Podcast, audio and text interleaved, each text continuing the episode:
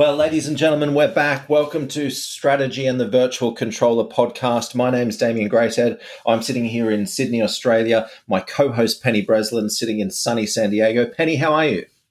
I'm doing okay. Just okay.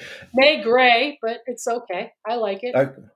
Where I've lost count in terms of where we are. I think we're up to episode 8 now, and I think we're now getting to a point where we've got our momentum. So I think I'm probably going to stop counting the number of episodes because I will surely lose count. So that's really good, guys. Satvc.co is the website. You can go there, download any articles, find information about Penny's book on becoming that virtual controller, and also any of the articles that we discuss during today's podcast. This episode, they'll be up on there as well. So satvc.co, and you can also find our LinkedIn profiles and whatnot. So if you've got any questions that you do want to send us, that you do want to ask us, shoot those over. And Penny, that's really the topic of today's conversation, an email that you got from one of our listeners following that episode we discussed about problem team members, or maybe not problem, or let's call it what it is, problem team members that have been sabotaging your efforts to make the changes that you've identified. So Penny, share that email with us. Or not, obviously, don't share that email with us. But what did you get in your LinkedIn inbox? Well, it was they wanted to talk about something that I was aware of in their firm, and that I was aware of because we had been doing work for their firm, and I knew there was sabotaging. It wasn't in a way of like, you know, I've had people go in and change transactions that my team has done, and you come back later and they go, look, they did this wrong. And I'll go back, look at the audit trail. We actually didn't do it. We did it right. Somebody deleted, changed it, edited it after the fact. Okay, fine. This is more of a, this one was much different. It was this person telling us, don't ask the boss anything. Don't include the boss in anything. The boss really doesn't care, and the boss isn't important, and I'm the person you have to talk to. Well, Penny, let's take a step back and let's give a little bit of context. Okay. How big's the obviously not any identifying information, but how many people? What are the types of services that they provide? How do you at Money Penny work with this firm as well? Because I think that's a really important part of this story as well. We just, you know, for this particular firm, we're just doing the bookkeeping and payroll for their bookkeeping and payroll clients. How many team members in the firm? Pardon me? How many team members in the firm? On their side, I think total there are about 15. Okay, so nice size firm and traditional tax and accounting type firm. Yeah. Yep. Okay. Nice people. Okay. Good. So I just wanted to let people get a bit of a better understanding of the types of firms A that you work with, and B the problems that do arise within these types of firms. So back to the story. And so they, I was actually getting ready to fire them. I should really fire him as a client because it was just it wasn't nice. It wasn't fun. It was, you know, it's got to be fun for everybody. It was nonstop drama for no effing reason. And so I just kind of like held back, and then. I got the message from the owner partner in LinkedIn after he heard the podcast. And he goes, hey, I need to talk to you. And I'm going, why are you doing this through LinkedIn?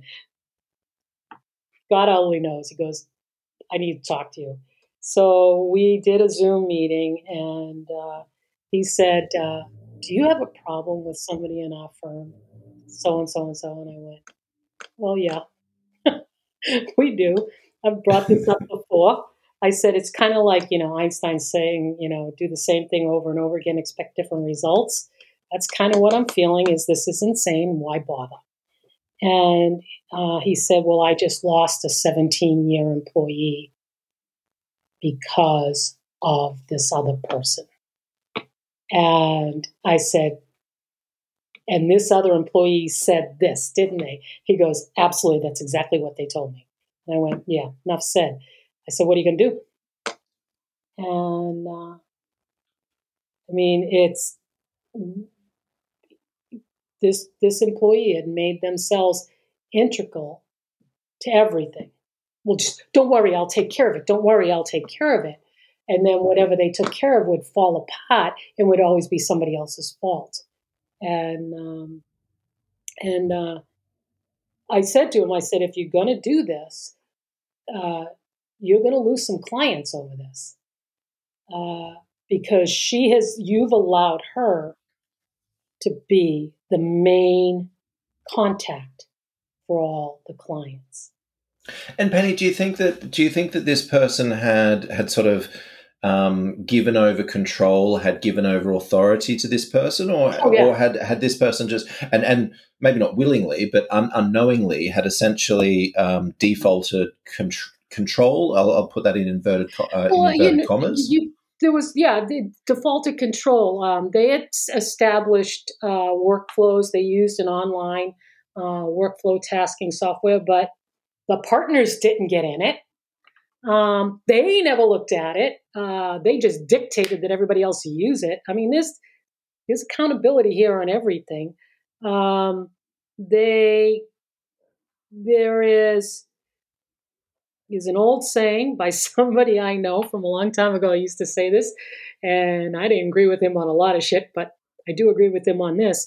Inspect what you expect. And yeah, there was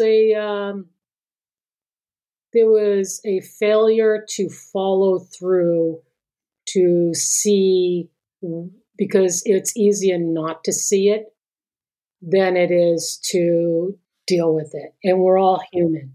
Well, Penny, this goes back to what we've been saying from the get-go, that it's one thing to put up on a whiteboard, here's what we want to do and here's what we want to be, but it's the actual really hard work. That's the easy part. The really hard work is the next steps of getting the team on board, getting the systems, getting the processes, getting people following those. And I think a lot of business owners that do accounting and bookkeeping, I think they put the big vision, put the goals on the whiteboard. They head along to the conferences and they hear all the really exciting things and what's going on and choose the technology, but they don't bring the team along for the ride effectively. They don't communicate why they're making these changes and why they're using these tools. And the team that's sitting there being dictated to, they're not engaged. And that's really a part of everything that we've been talking about so far on our podcast. Is it's one thing to say, I want to change, but the really hard work is what happens next and bringing everyone along for the ride. Exactly. And the way I ended this, because I kept on saying, okay, you've said enough about her. Let's say, what's our solution? And he kept on going back to her, and I brought up Einstein's statement again, and I go, okay, now what's the solution? And so kind of gave him some ideas on how to solve that, recommended that he send somebody who is going to take over this position, the person we discussed who could possibly take over the decision, to a conference that I know is happening in June in Las Vegas, the Digital Bookkeepers Conference, because this is their bookkeeping division. And they do have 160 clients in that division. So it's not small change. Send her, I'll shadow her at this conference and allow her to drink the Kool-Aid. And allow. Is this just your way of getting a free trip to Las Vegas, Penny? No, I'm paying my own damn way. I was already registered for it. No, I got 300 clients that I'm taking. I convinced them to send this person over. I'll babysit them for you. Penny, teach them how to make margaritas. No. So, anyways, it ended up in a positive way, but there was other things. Yeah, you're right. Get your people involved, get them the buy-in, but also I have to do the same damn thing. I mean, I gotta tell you, right before we started this podcast, I was sitting there going, "Oh, damn it! I've got at least a 2-hour come to Krishna meeting with my team because." It's tax season's over. We're all getting back in and we're reviewing steps. And I'm going, you blew this one. You blew that. Okay. All right. Let's fix this. Okay. We got to reevaluate. And basically we have got to look at somebody whose position, they're doing a great job, but they're a little overwhelmed and they need help. And, it's just going back and looking through, inspecting what I expected to happen and seeing some fails in that and going, why did that fail? It wasn't the person. It was just that they had way too much on their plate. It's time to delegate and split it up. But I will have an argument over that one because I know I've been here before with my team. No, I can handle this. I can handle it. No, you can't. And it's okay because what you do is very, very good. And I really love the work you do. And what I would love you to do is take what you do very, very well and that makes you happy. And let's take some of this other stuff off of you so that I know, 1, it'll get done. 2, you'll be a happier person. And 3, you'll get to train the person. So it'll get done your way. But I have the same problem I'm going to be dealing with tonight. But also, Penny, I think you make a really good point is you've had this conversation before. I think that's one of the prime roles or prime responsibilities of the leaders of these businesses is the repetition. This is what we're doing. This is why we're doing it. And in this example, you're doing a wonderful job, and we need to free you up to do more of that rather than pile more of the other stuff on you. And so I think just, again, going back to what we were talking about earlier is I think a leader's job is repetition because it's one thing to stand up maybe at the start of the year meeting or at the start of tax season meeting to say this is who we are and this is what we do, but you've got to repeat it and really drill it into the team that this is why we're here, this is why we're doing business, and this is why we need to take this work off you so you can do more of the really valuable stuff, more of the really value-add stuff, and excitingly, you get to train this person. We'll bring someone else in. You can train them. You can build them up. But I think, we as leaders of firms, leaders of businesses, we sort of fall into the trap of thinking, "Well, I've said it once. It's on the whiteboard. So why do I need to say it again?" But I think repetition is critical. Unfortunately, we have to revisit it all the time. There's called scope creep. There's people creep too. I mean, you've got to remind people. I had this conversation with a client actually today on, and this is not an accounting firm client. This is a business who has a CFO where we're doing the back office for this company. And he said, "Well, I'll just tell him to do this." I said, "No, you can't just create a task and say, do the task. You have to explain to them where the task is coming from, what initiated this task, what went on in the company that initiated the task. You're going to do this task, and the ultimate goal for the company will be this because you did this task on time, correctly, and that's the benefit add." And so now the employee, when they do that task and go, "I know why the task is being done," which gives them a little bit more ability to think about why they're doing the task, because some tasks, especially in accounting, they don't always, or in any business, they don't always follow through exactly the way you present that task to be. And so it allows them to think, this isn't working. I know where it's coming from. Maybe this isn't why. They think outside the box a little bit. And also, if they know the goal of the task, they see themselves as part of the solution, and therefore they get a good feeling at having completed that task rather than, "Oh, just check that one off. And yeah, that'll take care of them. That'll get them off my back." You don't want that kind of an attitude. You want, this is where this is coming from. I'm going to do it. And when I do it, this will be the positive effect. for everybody involved. And so you can't just dictate, use this application. There's a lot of good apps out there, but give them the reason why you're using the app. I'm taking this extra hour of your day that you spend doing this stuff, and I'm giving you an app to use it. I'm going to give you the time to train in that app. I'm going to give you the space to learn it and get comfortable with it, because at the end of the day, you'll have an extra hour to do either the things you love for this company and that you do well, or maybe you'll just be a happier person and eventually you'll do things better and you'll do more you like for the company. In the long run, it's a win-win for everybody.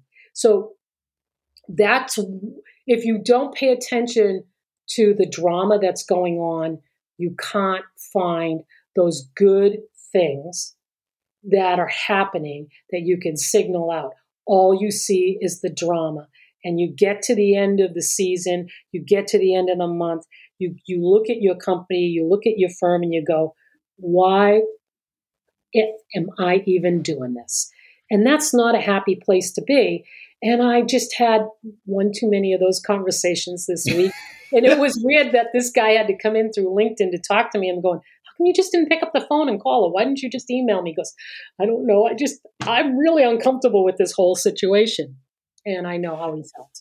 And I think it's letting that drama fester, and particularly drama within the team, and not calling it out. And I think if we sort of dig deeper into, okay, we've identified a problem, and I don't know how many firms I've worked with that have a problem child within their firm, but for whatever reason, the firm owners, the firm leaders, I don't think scared is the right word, but they're scared to remove this person from the organization, because they think that they play a far more important role in the firm than they actually do. Whereas what we've seen is, more often than not, when firms make that very difficult decision, well, actually not difficult decision, but easy decision to get rid of that person, 9 times out of 10, the next week the firm's has bounced back very quickly, and people are sort of coming to you saying, "Oh, thank God! Why didn't you do that sooner?" Really? And that really is what we see is, if you let that cancer grow within the firm, and you let that drama continue to grow, it's going to completely hinder your ability to implement any of the changes that you want. And it's very much that it's not Steve Collins, what's his name, where we've got to get that person off the bus. If they don't want to be there, we've got to make that difficult decision to get them off the bus. If they're causing drama and causing anxiety and angst within the firm, we've got to make that tough decision and get them off the bus. In this case, this firm lost another person who had been with them for multiples of years. And she gave him exactly the reason that I gave him. He goes, I said, this is what she said to you when he goes, exactly. How do you know she said that? And I go, because I've been wanting to say that for the last 2 months. Mm. and it's just, but you haven't wanted to listen. And But it doesn't mean that everybody leaves, and it doesn't mean that it has to be bad. It just means that sometimes people have to be told what's in it for them. WIFM, What's in it for me? And so, and we like to think that the world has changed and accounting has changed and COVID changed everything, and we're much more digital. And everything's moving smoothly, and we're all working with AI, and but that's not the case. That's not the case for a lot of mid-sized, smaller firms. It is not the case for the smaller firms' clients. They're in it, and they're in a quandary on how to deal with it. They don't know best practices. They all they've got is the procedure that they've used for years and years and years, and all of a sudden you stuck this technology in it and you didn't look at the procedure and just wipe it, take it and throw it out the damn window, because you've implemented a whole new mindset on how you're working, where you're working, the applications you're working. That means every bit of your procedure has to change, including from the moment you walk into that location where you're working at. If it means you're studying your house or you're back in the office, you have to change everything now. And if you don't communicate why consistently, then they're never going to do it. Yeah. If you don't communicate a benefit, and the benefit doesn't always have to be for the individual person. The benefit can be for the team. The benefit can be for the company too, because you know what? Good employees really like working for you, and they like their company, and they're damn proud of their company. And that's the way you want them to be. But I don't know why I got this one, but two others also that called me this week. And I know that it's been a rough year for a lot of firms. This has been I was talking to somebody. I said it's like tax season started in January of 2020 and it ended in May of 2021. And we still have a ton of extensions to do. We did.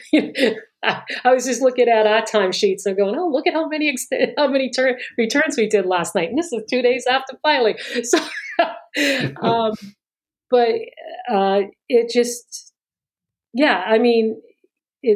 time. It's a good time to take a breather. There are live shows. There are virtual shows. I do think that for those people in your firm that you really want to drink the Kool-Aid, send them to these. Send them to the live shows. I jumped on the first one that I saw come out. I read what they were going to do, and I went, yeah, I'll be there. And I talked three of my clients into sending somebody. And, you know, it could be that I'll end up getting less business from them because all of a sudden their new bookkeepers will say, let's try this. And I've seen that happen before. But you know what? In the end, everybody's a happier person. It works out for me too, eventually. But it's important that people be happy in their job, because if they're not, as evidenced by what happened here and in this firm, it was obvious that other people were feeling it too. And so, Penny, in this particular firm, do you think that this person had just taken control and basically thought it was their firm and thought they were running the show? Like, how does that happen? She actually said that to me. Right. And I'm sitting back going, oh, God damn, this is not going to be fun. And that's why, you know, it's kind of like, I've been here before. It's a rock and a hard place for me. And, you know, I just go, oh, screw it, get rid of the client. But he protected me first. But also I think as well, so now we know it's a problem. I think the business owners, they're thinking one of two things. They're thinking, oh my goodness, this person has all of these client relationships that they're dealing with. If I do fire them, are they going to take clients with them? And can I afford that? We had that conversation, and he said, if they're that willing to go with her, then let them go, because she's not that good. We've covered her ass enough, and he had no problem with that. He had reached his limit. Having somebody that he trusted and that he had worked with for years come in and say that to him and leave the firm because of it was an eye opener, and I think that things will change. And it's just to realize that he not replace her with the same level of employee. That's not what he was missing. The work that she wasn't doing well was not work that a bookkeeper could be needed to do anyways. But I think it's just a realization that, yes, you might lose some clients and you've got to be okay with that. And that's going to be the cost of doing business. And I mean, I realize this sounds harsh, but that's also the cost of you not paying attention, of you sort of What is it that delegating responsibility? People that we know from past in this accounting industry have always said, every year you got to go through and list your clients and say 1, 2, 3, 4 or A, B, C, D or whatever, and get rid of all the C's and D's. Just get rid of because they're dead weight. And they're clients that don't want to come on board and be part of the vision that you want to build. Just let them go. Let them go. They'll come back. You know what? Chances are they'll come back. When you tell them you're letting them go, they'll go, why? They'll go, you're a crap client. Just like I did with this guy. And also,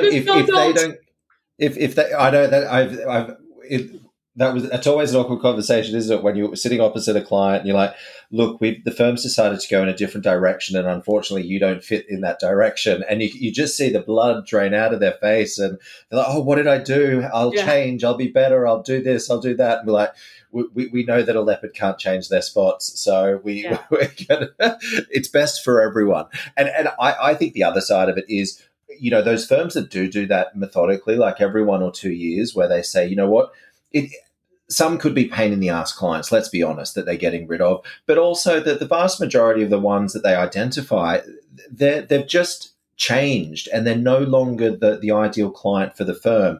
The firm's gone down a particular industry niche and this one's not. The firm, they might be retiring. They might have been some of the original individual clients that they took on and they just can't afford to service them. But the firms that do make that and do that methodically every 1 or 2 years, they get rid of that bottom 20% of the revenue of client base. 9 times out of 10, it fills up very, very quickly, either with additional services for the A's and B clients or just new clients coming through the door at that A and B level. And I think a lot of practitioners are paralyzed by fear that if I get rid of a person, they're going to take clients with them, or if I get rid of clients, I'm shooting myself in the foot. But it's almost as if you've got to, at the end of the day, you've got to plow the fields and you've got to create space and create capacity for yourselves to grow. And this, it's just a reality of it.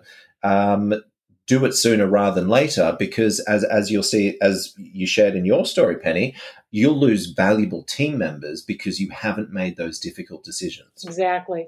And that was the real difference in this conversation that I had, that he actually had lost somebody that was good because of this other person. And, you know, farmers will let fields lie fallow.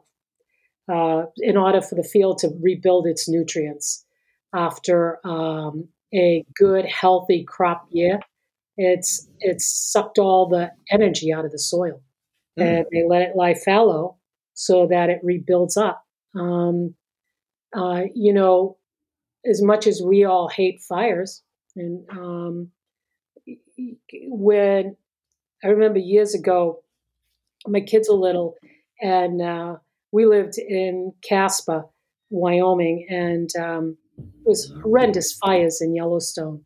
And the smoke was all the way, you know, we were 5 hours by car from Jackson. And we had family there, so we were paying close attention to it. And the smoke was all over the state. And then I remember, you know, 2 years later, coming down through Montana, through Gallatin, and into West Yellowstone, and we were amazed at the new undergrowth that came out and how quickly things rebuilt itself. Well, if you pay attention and you nurture your business, it can just be like Mother Nature. It will grow back. But you have to do it intentionally, Penny. You have to do it intentionally. Versus, unfortunately, in this instance, a wildfire has come through. And it's, you know, but it's what people have done for centuries to rebuild their land, is they've purposely and focused in on removal. And I'm not saying get rid of everything, but if you're going to change, if you're going to go into a whole different mindset, if you're going to accept technology at the level that it's being presented to you today in your firm, every single thing that you've done in the past has to be thrown out and reevaluated and brought back in fresh and new, with a focus on the new way of doing things, and as in when Mother Nature rebuilds a forest, or it's new life comes back, but sometimes it's different plants. Sometimes it's a different animal that comes back. Sometimes there's a mutation that occurs. So I know there's that wonderful story. I think it's in Montana in Yellowstone where 40 years ago they eradicated wolves out of the national park, and they thought they did, and then they. But then they intentionally reintroduced them like 10 years ago, and the actual the forest and the park has regenerated incredibly well, and it's almost as if the balance has been restored as a result of reintroducing wolves into the environment. It's a fascinating story. I'll dig it out and add it to the show notes. And there'll be people that'll be having a different one for you too, because we were a secondary location for that. That wolf. Right, okay. Yes, there are always two sides to every story. There's always two sides to everything. Yeah, Penny, we've sort of, on today's episode, we've talked about farming techniques. We've talked about the role of fire and regeneration of parks. I know, I'm not an accountant. I'm sorry. But we've talked about sabotaging employees and some difficult decisions that we have to make. But actually, one thing that I've gotten from this was what you said earlier, where it was, you know, after today's episode recording, I'm going to have to jump on the phone with the team and talk about tax season. And I don't think a lot of firms do that. I don't think a lot of firms go through this after action review process where you actually say what worked well, what didn't work well, what have we got to change? And I think if I'm listening to today's episode, the one thing I want to take away from, I hope listeners take away, is this after action review. I see some firms, they do an after action review after every engagement. Where they sit down and talk about that client specifically. So that's one extreme, one end of the spectrum. I see firms that don't do it at all, and same as last year reigns supreme. But I think a really nice happy medium is a once a year after action review after tax season makes a lot of sense, where we sit down with the team and we look at all the sources of data available to us. And we say, what worked well, what didn't work well, who were the good clients, who were the bad clients, why, did the tools work, why not? And now, again, a bit like that client of yours that takes the team away each year to sit down for a week and sort of focus, what are we going to focus on building in the coming 12 months? And I don't think a lot of firms do that.